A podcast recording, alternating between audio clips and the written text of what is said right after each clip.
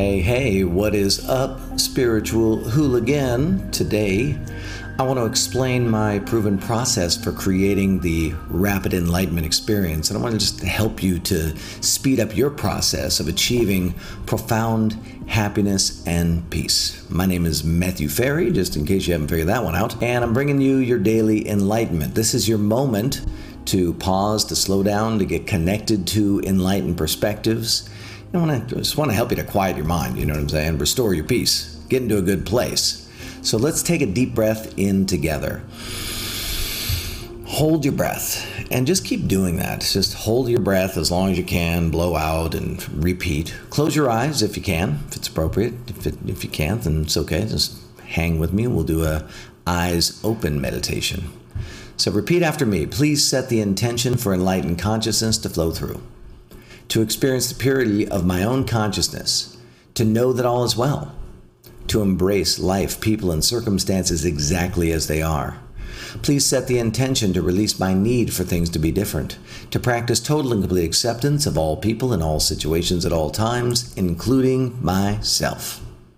Now take a deep breath in with me and connect with this idea that all is well. The rapid enlightenment process helps you to achieve enlightened prosperity. And that means that you're in an enlightened state of peace where worry and fear become irrelevant. When I talk about prosperity, people get wacky. So I just want to want to let you know that I'm I'm really speaking about the original meaning of the word prosperity, which is that you're doing well. So that may mean financially, that may mean, you know, with your family. I mean, I, you know, in in general, my my objective for you is that you are doing well everywhere, and doing well is a self-defined state. So you get to decide. You get to decide if you're prosperous or not. So enlightened prosperity, it's really all is well and you're doing well. You know all is well and you're doing well in life. Now, for that ha- to happen, you actually have to rise above cultural conditioning, dogma, and limiting beliefs. You have to transcend them. And in this free state, the positions of your ego get uh, abandoned. We just let them go. Essentially, all is forgiven. You see that all is well in the world. There's nothing to resist or to push against. In an enlightened state, suffering is transcended as you realize that nothing needs to be changed or altered or avoided. You know, the world is whole, complete, and perfect exactly as it is. And urgency really gets replaced by this um, connection to your infinite nature, and you just you're just in a flow state. And as a result, accomplishment becomes effortless. So if you want to create something, then you go for it. You create it. You're you know, you're at peace. All is well. There's nothing to resist. It either works or it doesn't. You're at peace. All is well. There's nothing to resist. You know, look, you're here on earth. You're participating in society. You might as well enjoy that process. So let me say it to you like this. The only thing standing in your way of experiencing enlightened prosperity is dogma. Your unexamined dogma creates a paradigm that is limiting your happiness, your success, and your self expression. And look, when you are experiencing enlightened prosperity, you're happy. You feel successful in life no matter what's happening, and you're expressing yourself freely without fear. But unexamined dogma about yourself and life thwart you and they limit you. So here's the way to think about it there's no way to prove if your beliefs about yourself or about the world are true, but you still believe them. Without even realizing it, you defend your positions and your points of view and your perspectives like they're important.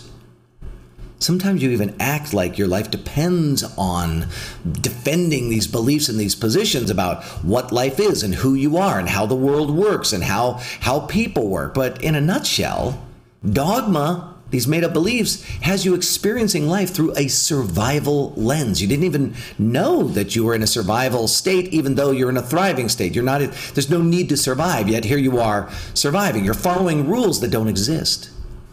You're living via beliefs that limit you. You defend perspectives that are a figment of your imagination. You diminish yourself because you don't meet arbitrary, made up standards, standards that don't even exist. You feel bad because you don't measure up to standards that aren't real. Cultural conditioning, dogma, limiting beliefs, these things tether you and they hold you back from ascending into enlightened states because they represent survival states.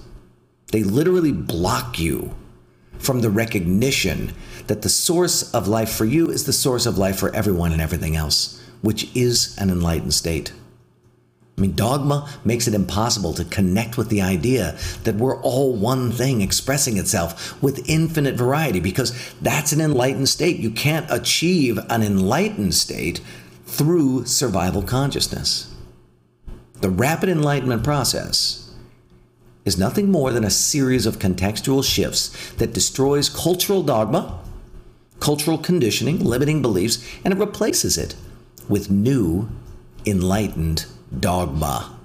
In other words, you have beliefs about life, death, spirituality, people, all that, right? Everything in life that you can't prove. No one can prove. I can't prove it. No one can prove it. And those beliefs cause you to see the world as limited. They create subtle barriers that don't exist. They polarize you with other people. They they position you in a way that puts you into a resistance state. I like to say it like this. If you're going to make things up, why not make things up that feel good and empower you? And that's exactly what the rapid enlightenment process does. It recontextualizes the fundamental questions about the meaning of life and your role in it, my role in it, everybody's role in it. And it strives to create the most empowering context possible. If you're going to make things up, you might as well make things up that feel good and empower you. And the rapid enlightenment process exposes you to a new set of contexts that naturally cause you to move away from survival based dogma and into enlightened dogma. So you move out of a framework of survival and into a framework of thriving. You know, years ago, Kristen was having a dinner with a group of people that, that she met at a seminar, and at the end of the meal, someone offered to pick up the check and treat everybody to dinner. And one of the women just said, Oh, thank you very much. You know, I have a track record of getting things for free, and I, I think that's so great. Thank you. And and Kristen was like, What? I mean, she literally thought, wait a second, there's an awesome context to live inside of. It's literally an effective set of dogma. There's no right way or wrong way to be in that situation. It's just a context, it's just a perspective. What empowers you? What degrades you? So I know that you were born predisposed to unique behaviors and perspectives. And you just have to admit this about yourself right? You you don't know how you got this way.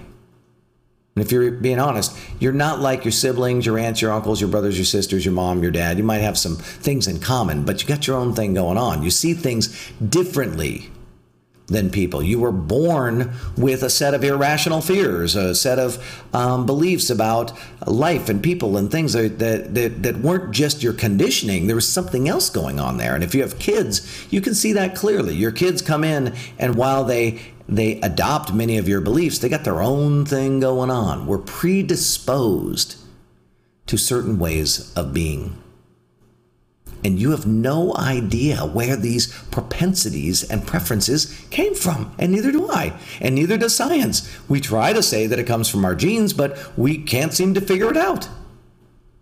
To really illustrate my point, I want to give you some examples of cultural conditioning, dogma, and limiting beliefs to consider. I'm going to keep it short. I'm just going to refer to it all as dogma, okay? So there's cultural dogma men work, women raise the babies.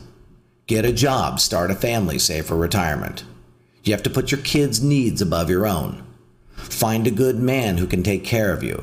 You need to marry uh, to you need to get married to be validated that you're a good man. Here's some religious dogma. You got to follow the rules in the book. God is judging you. God will be offended if you say the wrong thing. I have to tithe. I have to give money away. I have to re- recite incantations. I have to chant. I need to pray, right? Heaven and hell, blah, blah, blah. How about some sexual dogma? Sex is dirty. Sex is sacred. Sex is private. Sex is only for married people. It's all dogma. It's all made up. What about atheist dogma? There is no God. There is no purpose to life. Birth, life, and death, they're all random. My actions have no impact on the greater whole. It's all dogma. It's all made up. What about success dogma? I have to get a college degree. When I accomplish X, then I can stop working. The more I achieve, the happier I will be. Successful people had to compromise their values to get ahead. It's dogma. My family is successful, so I have to be successful. Dogma. I don't have the same advantages that other people have. Dogma. We have money dogma too. Money's bad. It's just dogma. Money's good. I have to save money. I have to give money to charity. Rich people are unethical. Poor people are lazy. Blah, blah, blah. My value is determined by my bank account. I have to make a certain amount of money each year in order to feel accomplished. It's all dogma. What about your body? We got dogma about the body too. I have to work out in, in order to stay healthy. Pampering yourself is a luxury. Others thrive on little sleep. I have to get more sleep. Others get le- uh, more sleep. I get less sleep. I have to get up early in order to be successful. Over time, each and every one of us accidentally accepts a set of dogma or beliefs about the world, about people, about life, and then we just we fill in the gaps. You know what I mean? It's like we have sort of like these big rocks of beliefs and ideas, and then we have to like fill in the gaps. To, and we're just ba- basically making guesses about what's really going on. Some of it's cultural, some of it's gender based, some of it's familial. The origin it really doesn't matter. In the end, you can't answer life's fundamental questions, but that doesn't stop you from making up a story and defending it like you know the answers. So let's be honest. Human beings seem to be hardwired to develop stories about the meaning of life, how to live, what happens when you die, what you know, what it means to be a good person. And whatever version of the story we adopt, it isn't the truth. It's just dogma. It's just made up. Because the meaning of life, how to live, what happens when we die, what it means to be a good person, all that stuff lives in the realm of unprovable. It's just conjecture. It's just a made up story unexamined, limiting dogma is what blocks you from experiencing a quiet mind because unexamined, limiting dogma keeps you in survival consciousness, which is the source of the negative thinking and the and the the franticness in your mind. The rapid enlightenment process is a series of contextual shifts that destroy limiting dogma and replace it with new dogma. And that new dogma removes the motive for thinking. Your mind goes quiet and you experience an enlightened state. Pervasive peace, total trust in the universe, knowing that all is well, confidence, joy, certainty. That's what it means to experience an enlightened state. Now, there are four components specifically to the rapid enlightenment process, and this is something that I've been working on for decades. And we've, fi- we've finally seen in the last few years it just, just really coming together into a guaranteed way to get people's minds to go quiet and get them to get into a state of peace. Doesn't mean you stay there forever, right? You have to, like anything, you have to practice. But here's here's the deal. Number one, you have to see the mind as a survival mechanism. It's what I call the drunk monkey. So that's the first thing. If you if you're unable to see the mind, if this is an awareness process, right? So awareness makes you flexible, which reveals new options and that makes you power, powerful, okay? So seeing the mind as a survival mechanism is an awareness part of the process. I call that the drunk monkey. You've probably seen many of my posts about the drunk monkey. But number two is understanding what causes the drunk monkey to talk. So in my seeking to get this negative thinking to stop and to go into the most empowered state possible for myself personally, initially I was trying to dominate the drunk monkey, change the drunk monkey, thwart the drunk monkey, train the drunk monkey to do other things. I was doing all the things that we did in personal development and and it was just all I was doing was I was in this the personal development prison because I was just using survival consciousness to try and create thriving consciousness or enlightened consciousness, it doesn't work. So, I, number two is you have to understand what causes the drunk monkey to talk, and you have to remove its motive for thinking. It's what I call the hidden motives to survive greed, grudge, hatred, victim, illogical rules, humble, traitor, resistance, lazy, pride. Those 10 things, if you can spot them and then you can go through the process of releasing them, then the motive for your thinking disappears and your mind chatter stops and you become present to the oneness.